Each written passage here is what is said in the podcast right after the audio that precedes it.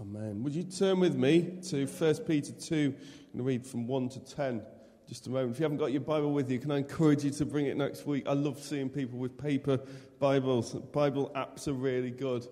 Um, but they, I just think there's nothing like, especially the smell of a paper Bible. I want to talk this morning about uh, small groups' great purpose. Small groups' great purpose. Our first part was last week, which was about becoming who we're becoming. Who are you becoming, and who are you becoming on the journey to where you're going? And this morning, we're going to be looking at the second part of that. That's belonging. Belonging. If you weren't here last week, or if you couldn't listen to the message for any reason, can I encourage you to listen back to the podcast or on our, on our website or via Android or Apple podcasting app?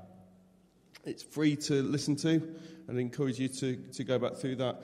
And I want to talk this morning not so much on um, nothing really deep theologically. I just want to talk from the heart, really. I really feel this morning, I, I really feel that it's important to think and to talk about belonging, about who, where I belong, where you should belong on earth and in heaven. In this series, we're talking and focusing on what God can do with small groups of people. And I want to kind of press into that a little bit. This, last week, we looked at uh, who a group of people, a group of ordinary, unskilled, completely run of the mill men became. If you, you can read about them in Luke 5, where Jesus bestowed upon these people an earthly purpose, purpose and a heavenly destiny and look who they became. The reason we are here this morning is because of the obedience of people who've gone before us like then. I look back at my parents and I think they were obedient to God, and that rubbed off on me in so many ways. And I, I would wager that you're here this morning because of someone's obedience, something that someone or a number of people sowed into you. And at the end of this series, I hope you can see that uh, it's really, really amazing to be part of a small group but the small groups really can change the world. See, before there's ever a crowd, there's always a small group of people that sees the crowd there. What we'd love to encourage you to do is we're having a real drive this year to encourage people to join life groups. In this church, I really believe that life groups, thank you, John, are um, a really important part of not just the church moving forward as a whole, but individuals moving forward as a whole. See, the reality is, if all of us are healthy spiritually, then we'll have a, a healthy church. That's just common sense, isn't it? And Sunday, the 1st of March, will be giving you an opportunity, if you're not already in one, to sign up to join uh, either an existing or a brand new uh, life. And there's so much we're creating a couple of new groups. They're a great opportunity to build up friendships, to move on in your faith, and not just connect to God, not just growing God, but thrive in everything that God has for you. This year, we want people to discover who God created them to be. I want you to discover, I want me to discover who God has created us to be. So last week, we looked at who we're becoming. This week, we're looking at belonging. Belonging is so important. And belonging really just means one definition of it is a close or an intimate relationship or relationships if you think about different relationships and different friendships and associations you can have, belonging is such an important thing. And it's maybe something that we take for granted. But I think the need to belong, the need to feel like you belong in the places, particularly in the places that you connect into, and the relationships that you have, is absolutely vital.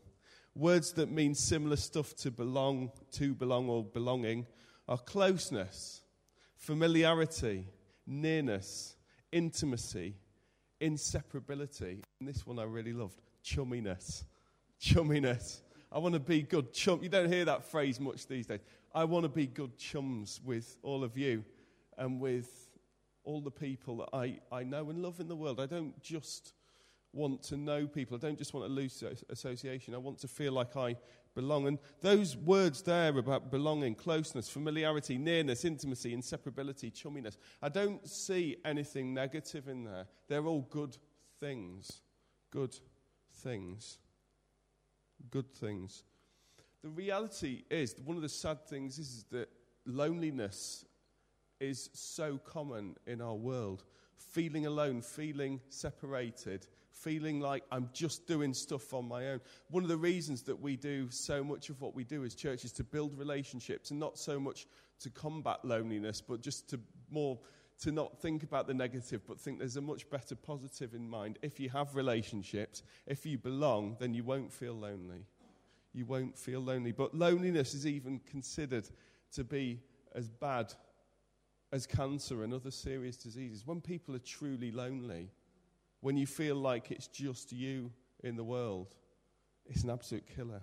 And it's something that we need to combat by not only seeking to belong ourselves and pushing into that and making sure that we do everything we can to belong in the places that we have some kind of what's the word? Uh, some kind of authority or some kind of familiarity. It's not often I'm lost for words, but I was truly stuck there. Even in a crowd of people, you can have really loneliness, real loneliness. Have you ever been in a crowd of people and felt like, I feel like I'm all alone here? I've, I've been to places like um, I, I, actually quite like it now. I quite like my own company, but when I was younger, I used to feel really insecure in my own company. If I went somewhere, like, say, if I went to a football match or a sports event or a concert or something like that, if I went on my own, I, I could be with thousands of people, and yet it was as if I was in a room all by myself. Why? Well, because I didn't have any real relationships. See, we were all there for a common reason, but I didn't truly know anyone even in a crowd of people, we can feel like we don't belong. But I don't want that to be the case here. I want everyone here, new, old, old, young, to feel like they belong. But there's a responsibility on all of us to do something about that, to press into that. And um, I'll give you a few tips in just a few moments.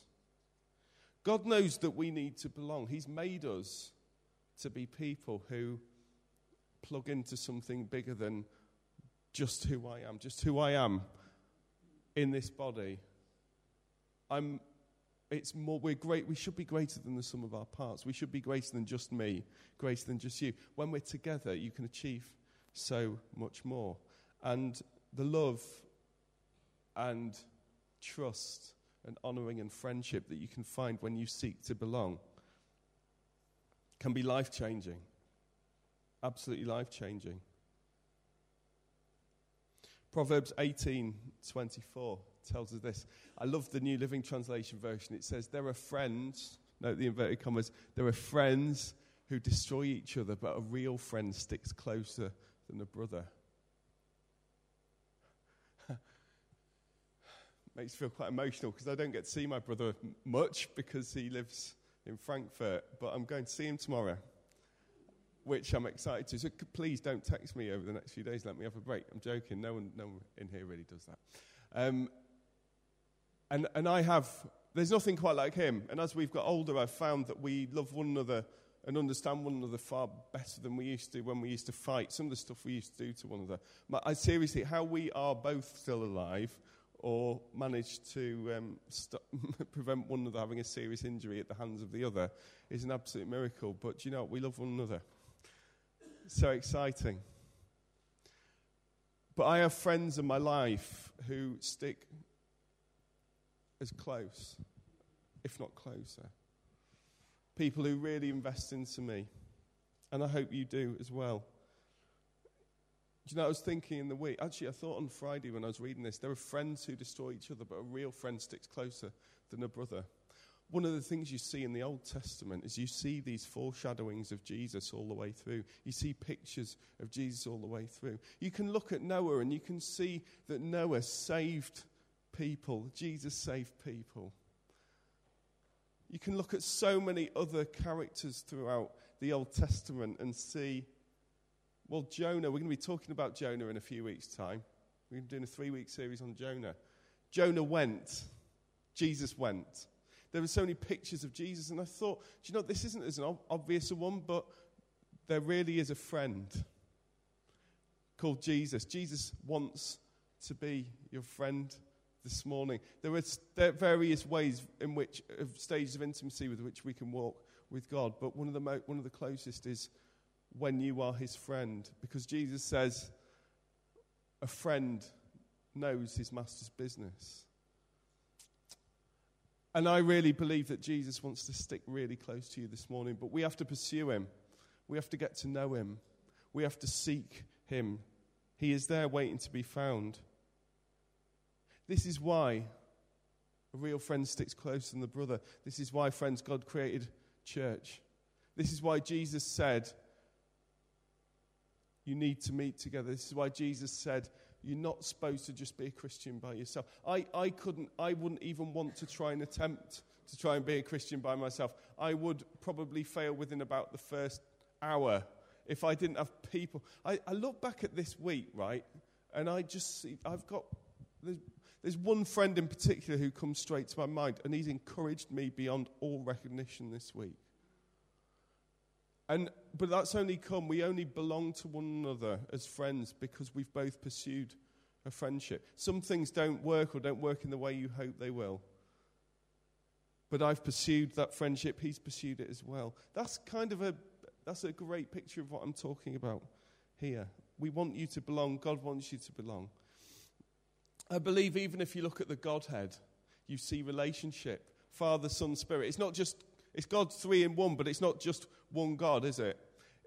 Sorry, no, I'm getting myself down a hole here. Theological hole. It's not just God. It is just God, but it's not just God. It's God in three persons. It's not just Father, but it's also Father and Son. It's not just Father and Son, it's Father, Son, and Spirit. Have you ever seen something called the Shield of the Trinity?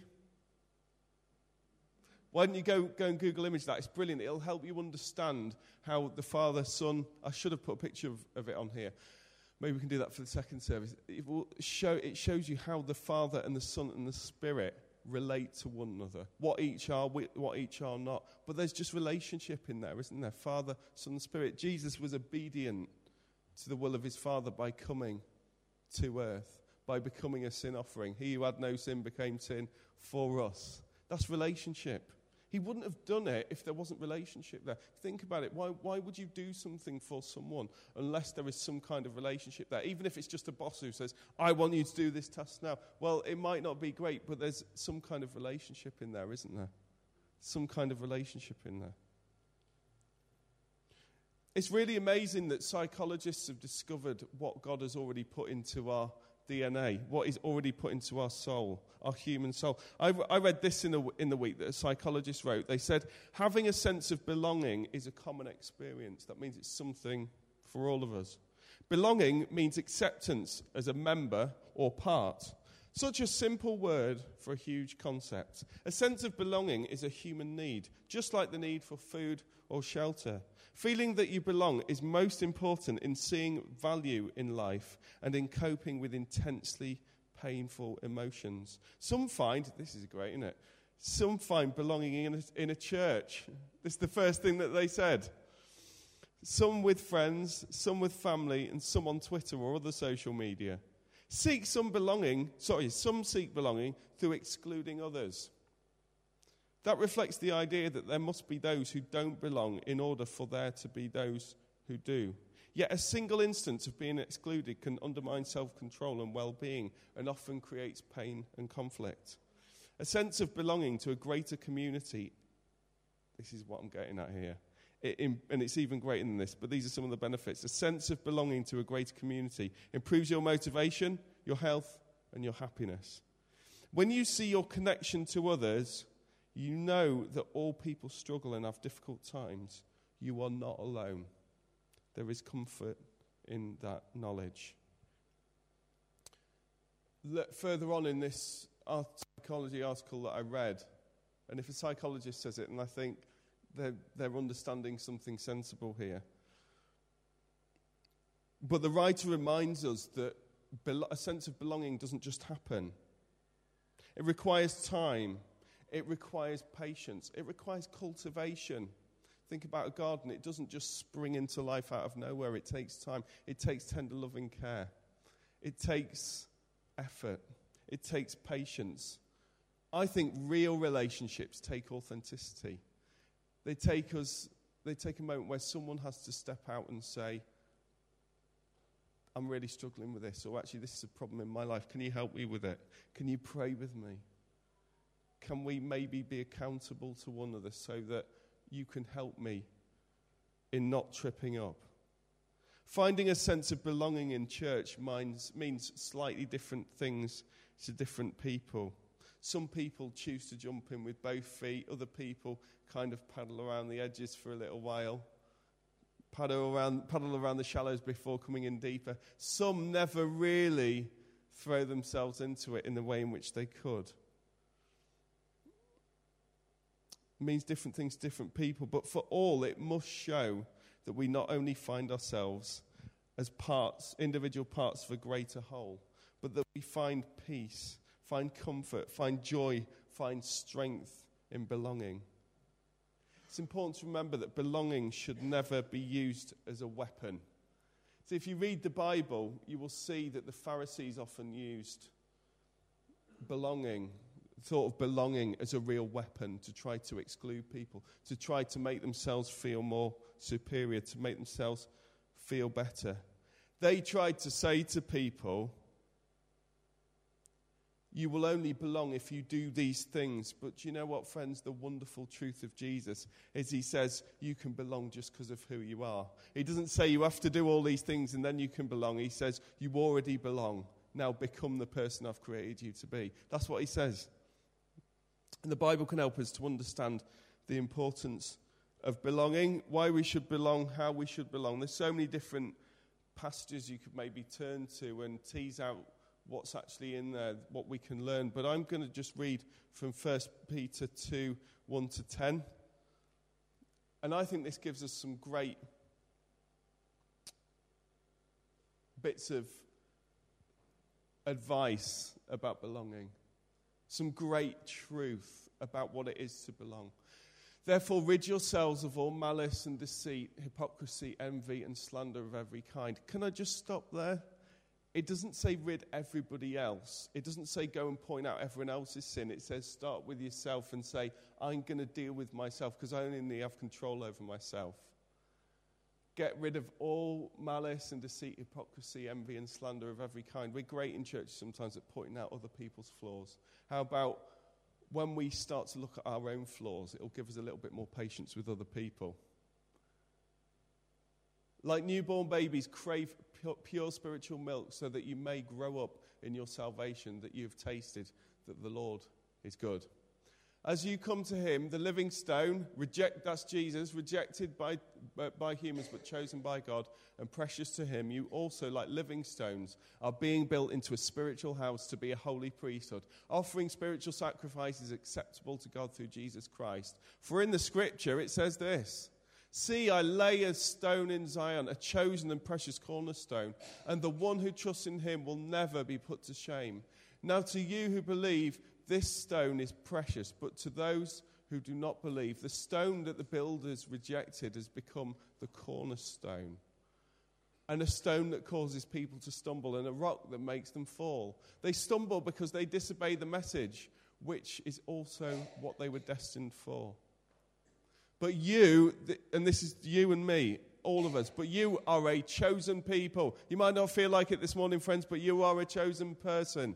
You are a chosen people, a royal priesthood, a holy nation. You are God's special possession, that you may declare the praises of Him who called you out of darkness into His wonderful light. Once you were not a people, but now you are the people of God. Once you had not received mercy, but now you have received mercy. You might not feel absolutely on, bang on top form this morning. When I got here this morning, I was saying to, to John, Oh, do you know, I just feel so tired this morning. I don't really feel like a chosen person right now. Maybe by about 10 o'clock, which we're nearly at, maybe I'll feel like a chosen person by then or God's special possession. But right now, I don't feel great. But do you know the great things is our feelings can often change, but our truth, the, the truth of God never does. And this gives us, this piece of scripture gives us a brilliant picture and the truth of who the church are but some essential wisdom as to how we, I believe, can truly belong and what we need to do to make it happen. You may look at church or you may look at elsewhere and you may think to yourself, You okay? You may look at yourself and think, I, I don't really feel like I belong. Well, can I encourage you to take a step? Can I encourage you to take a step? Quite a lot of years ago, I, um, I think on a, a Sunday afternoon or some one day of the week anyway. I went to Kelly and at my wife and I just said, I, I'm just, re- this was quite a long time ago, bear in mind. I said, I'm just, I, I feel like I don't know anyone in church. I just, I, I feel like every, I said, Kelly, whenever I go, on the very rare occasions, if you were away or you were sick, people come to me and they say, Oh, where's Kelly? How's Kelly? I said, This is, I feel like it's like this all the time. I feel like no one's really bothered about me. I feel like I'm pretty invisible. I feel like there's, there's no real point in being there. I never actually stopped going because I, never, I knew that wouldn't, wasn't right. That wasn't solve it. And you know she said to me? Ever the encourager and challenger. And she said, Can I ask you a question? That she, you know what Jesus often did? If you'll know this, if you read the Gospels, very often when Jesus was um, asked a question, he'd respond with a question rather than giving an answer. It was like when, um, when the rich young ruler comes to him and says, Good master, what must I do to inherit eternal life? He says, Why do you call me good? There is no one good except God. So she did this. She asked me a question, and she said, James, can I ask you an honest question? Be honest. Bearing in mind she probably knew the answer. She said, When was the last time you actually spent some time thinking about anybody other than yourself and how you feel? and actually try to pursue a relationship with someone else. And I'm the kind of person, I'm working on this, right? But I'm the kind of person who would have got pretty defensive at that moment and said, How dare you say that? Blah, you know, I, uh, you know, I, I've been in this church since the very first weekend we were ever there, 23 years ago. But do you know what I said? Do you know what? You're right. Seriously, I wouldn't normally say something like that. I said, You're right. So I've been really lazy. People maybe think I don't care do you know what? The second I decided I was going to, whoever it was, whether there were people I would automatically normally connect with or not, or whether I already knew them or not, as soon as I said, all right, well, I'm going to try at least just say hi to more people, things began to change. And they've been different ever since. Ever since that very next weekend, I went in and decided I was going to make a change. And I didn't look, look at other people and say, You don't do this, you don't do that, you don't do the other. I said, Maybe I just need to make a change. If we all did that, things would change and we would really begin to belong. This piece of scripture, 1 Peter 2 1 to 10, gives us, I think, some really good truth about how we can belong because God wants us to belong. Firstly, verse 1 live in line with your new identity, the identity God has given you. It says, Therefore, rid yourselves of all malice and deceit, hypocrisy, envy, and slander of every kind. British citizens are expected the world round to act like British citizens. Citizens of Canada, Canadians are expected to act Canadian. People from, I don't know, the Democratic Republic of the Congo, they are expected to work, to, to be good representatives of the nation where they hold their citizenship. Friends, our real, true citizenship, the thing that binds us all together, no matter where we're from, in an earthly sense, the thing that really binds us together is if you're a Christian, your citizenship is in heaven. Therefore, we need to act like one. We need to act exactly as a citizen of heaven should act. And it says, because of the, the identity I've given you, you need to get rid of these things because they're not in keeping of who you now are. Jesus paid for sin at the cross. It must be taken there. And as soon as we do, as soon as we transfer from death to life and become a believer, follower of Jesus, you will find that things begin to change because he's given you a new identity. He says, You're not the tail, you're the head. He says, You're not uh, below, you're, you're on top. He says, You're my chosen special possession. I love you. He went to the cross for you. Ephesians 2 19 to 22 says, Consequently, you are no longer foreigners and strangers, but fellow citizens with God's people, and also members of his household, built on the foundation of the apostles and prophets, with Christ Jesus himself as the chief cornerstone. In him, the whole building is joined together and rises to become a holy temple in the Lord. And, and in him, you too are being built together to become a dwelling in which God lives by his Spirit. Second thing that can help us really belong verses 2 to 3 build yourself strong. Build yourself strong. I go to the gym on a semi regular basis, and you see guys, men and women in there lifting weights, but it's not just a question of lifting the weights, it's also making sure your diet is right. Give yourself a diet of God's word, it will build you strong. It says in verses 2 to 3 like newborn babies, pure spiritual milk, so that you may grow up in your salvation now that you have tasted that the Lord is good. Spiritual growth, if you want to think about what spiritual growth is, spiritual growth is often something that you can notice, not so much because of what it is, but the effects it has. And spiritual growth is always marked with a craving for the knowledge of God, including a craving for Scripture. Terry Virgo once said, whenever you go on holiday, remember to pack your Bible. He said, don't ever take a holiday from God's Word because ultimately it's the source of life. You think, why would you? You don't take a, a holiday from eating and drinking, do you? Apart from when you fast. and that's not that's no holiday, is it? That, that can be tough sometimes. Don't take a holiday from it. Build yourself up in it. He is life's source. He has eliminated sin. So pursue God and delight in Him. As I said last week, treasure Him. Thirdly, approach God as He is. This is how we can belong. Approach God as He is. Verse 4 says, As you come to him, the living stone, rejected by humans, but chosen by God and precious to him, you, like living stones, are being built into a spiritual house to be a holy priesthood, etc., etc. The word for come to him, approach God, isn't so much a go and then leave. The word actually means remain. Go to him. Like, imagine Jesus is sat there Go and sit at his feet. and sit on his lap and stay there. That word remain immediately makes me think of John 15, where Jesus remain in me. He says, Don't attach yourself to me and then separate yourself. Remain in me. Come to me. Sit at his feet. If Jesus is the living stone and we are living stones, we need to grow up into that identity. We need to grow up into that person He's called us to be. This piece of scripture says some people rejected Jesus. We need to embrace Him. We need to embrace Him. Piece of truth number four about how we can truly belong. Verse 5 Make sure you are material worth building with.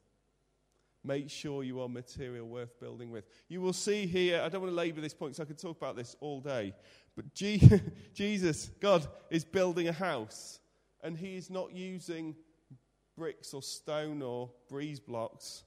He is using you and me to build it. You ever thought about that? He's using you. So make sure you are material worth building with. Make sure you, you're material worth building with. God is building a house and He's using you and I as the materials. You need to be someone God can use. You need to honor him and praise him all, all you do. You need to do good, share resources with people. I don't like mean Christians. I don't like Christians who are mean with their time and mean with their money. I think it's just complete. I say I don't like, that sounds harsh. I don't like the fact that they're mean. I just think it's totally out of keeping with who Jesus is. He's not calling you to be reckless, He's calling you to be generous with what you have, calling you to be generous.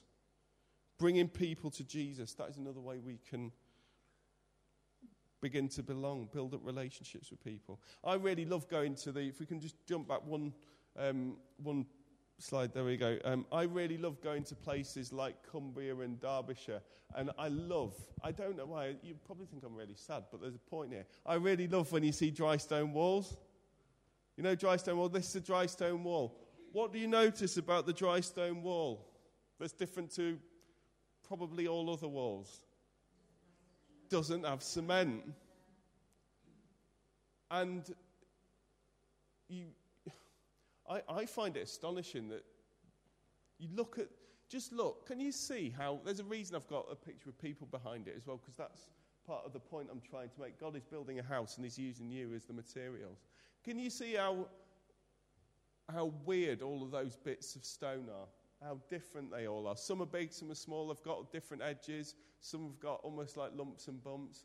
And yet, look at how they fit, all fit together. And look, they don't even need to be cemented together because with a dry stone wall, the fact it's the weight and it's the craft with which it's put together that makes it stay together, that makes it withstand Storm Dennis. you can guarantee that's going to stay together. Do you know what, friends? We don't need cement. We have got Jesus to bring us together. We are like that. Make sure your material worth building with. And if you say to him, Lord, I, I will fit in however you want me to fit in, I guarantee you'll fit in somewhere. You will. Be material worth building with. And number five, it says in verses 9 to 10, You're a chosen people, a royal priesthood, a holy nation.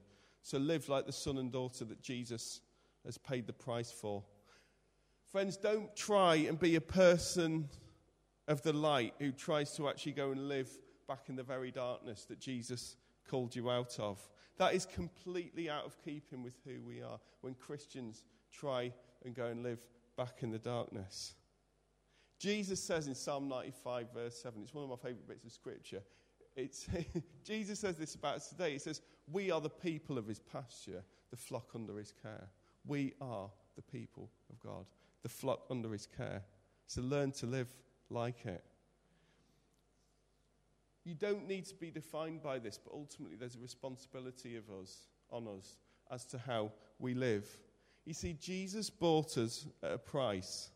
It cost Jesus his life. Friends, make sure you're good value for money.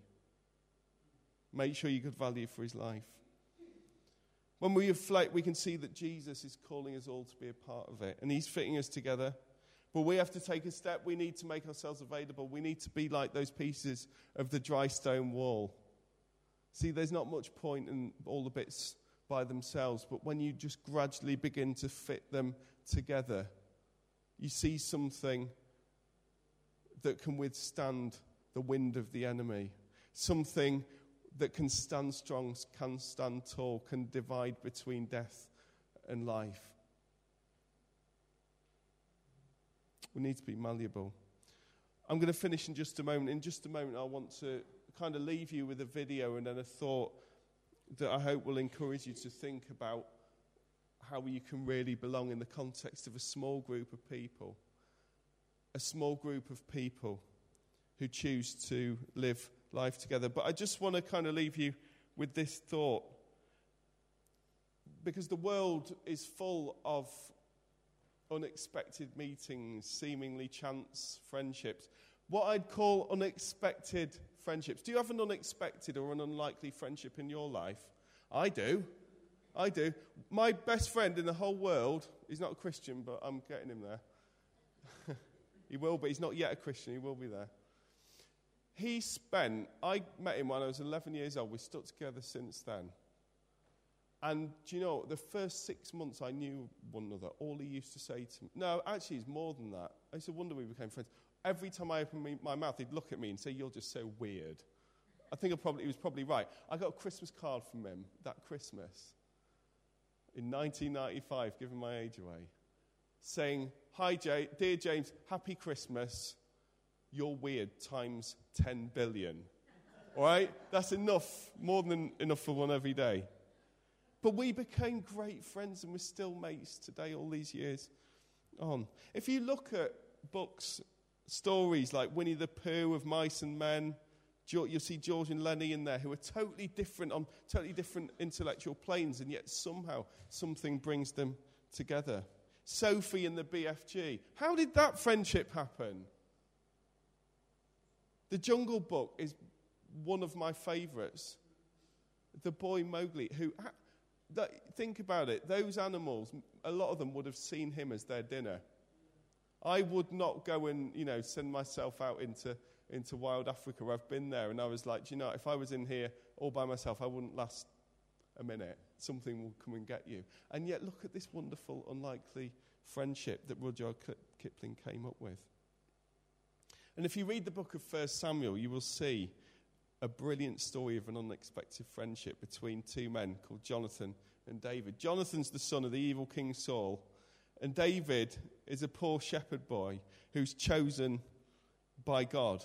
In fact, they were both chosen by God for different things. D- David started as a poor shepherd boy, but ended up becoming king, ending up, ended up writing many of our Psalms.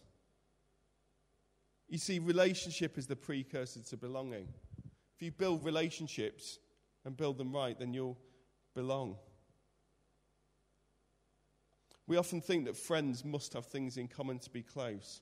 Sometimes like minded Christians don't venture far away from church or fellow Christians to form friendships. But Jonathan was that friend David, an unlikely friend.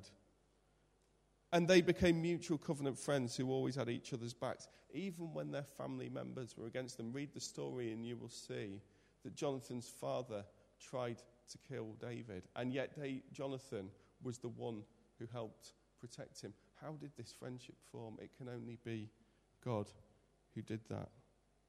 There are so many other unexpected friendships in Scripture Moses and Aaron, Elijah and Elisha, Naomi and Ruth, to name three. There are stories of unexpected friendships in this church. I know people in here, there are many of you. I, I look and I think, not being weird or anything, but how else will we know one another? It's like Jesus has brought us together. Jesus has brought us together. I think, how else would we even met one another? You'd pass them on the street, maybe, if you were, if you were lucky. Unexpected friendships can have great. Here are six benefits. Here are six benefits experiencing things outside your comfort zone, learning to see how others differ from you, chance to apply the true meaning of love your neighbour, as it says in Mark 12 31, sharing ideas, other perspectives, and conversations that you might otherwise never have. Knowing that someone has your back. So important. Friends protect one another's back. By the way, if you ever noticed, if you read Ephesians 6, you will read the, um, about the spiritual armour, the sword of the Spirit, helmet of salvation, breastplate of righteousness, everything like that, shoes of peace. You notice there's no armour for your back, I believe that's because friends need to have one another's backs. Yeah? Finally, unexpected friendships give us the chance to give and receive kindness, not due to an agenda, but simply be someone's friend. We shouldn't have agendas in our friendships. We should just want one another for one another's sake. Friends, can I ask you who could be your unexpected friendship? Who could be your unexpected friend? You might have some, but could there be another one? Could there be a real special friend out there for you? Because if you were to commit yourself to a small group of people, to a life group, or if you're already in one, recommit yourself to them. Who could be your next unexpected friendship in there? Would the band like to come back? Who could be your unexpected friendship? One of my friends um, a couple of years ago, as, I, as we began to unexpectedly press into a friendship that we developed, he shared one or two things with me that were deeply personal, deeply difficult for him. Stuff that could have put so much, so many things in his life if they got on worse, they could have put him in jeopardy. And yet, do you know what? I looked at that guy and I just said, You've been vulnerable. You've dared to step out. You've dared to tell me something that's actually, it's not great, but it's okay because you've got Jesus and He's forgiving you. He's working in this. But you know I said to him? I said, Do you know what, my friend? I think more of you having told me that than I did before. We always worry, don't we, that if we tell people stuff that's, yeah, it might be true, but it's, we bring the bad stuff, the dark stuff into the light. We often think people will think less of us for it. But you know, one of the ways we can develop great friendships and really belong is just to be the first to step out and say, Can I share this thing with you? I really struggle with this. Can you help me? Can you pray with me? Can you maybe, can I be accountable to you? Can I come and tell you if I trip up? Or can I let you know how I'm doing? Not to be weird or anything or heavy handed, but just to help you. And as I finish, I just want to encourage you to think about what I think is the greatest unexpected friendship that, that led to the greatest belonging ever that the world has ever and will ever known. It's that moment that Jesus came to earth to be our friend, to be our brother, to be our Savior. See, Jesus was the King of Kings, the Lord of Lords, the Alpha and the Omega. He was mighty God, everlasting Father, Prince of Peace, Lord of all. And He just came and became a, a sin offering. He was nailed to a cross for us. It came to be our friend. He, that is the greatest, most unexpected friendship ever. Could you imagine just suddenly forming a friendship just out of nowhere with Queen Elizabeth II? It's, how, how on earth is it going to happen? Think of that, but on a far, far, far greater level.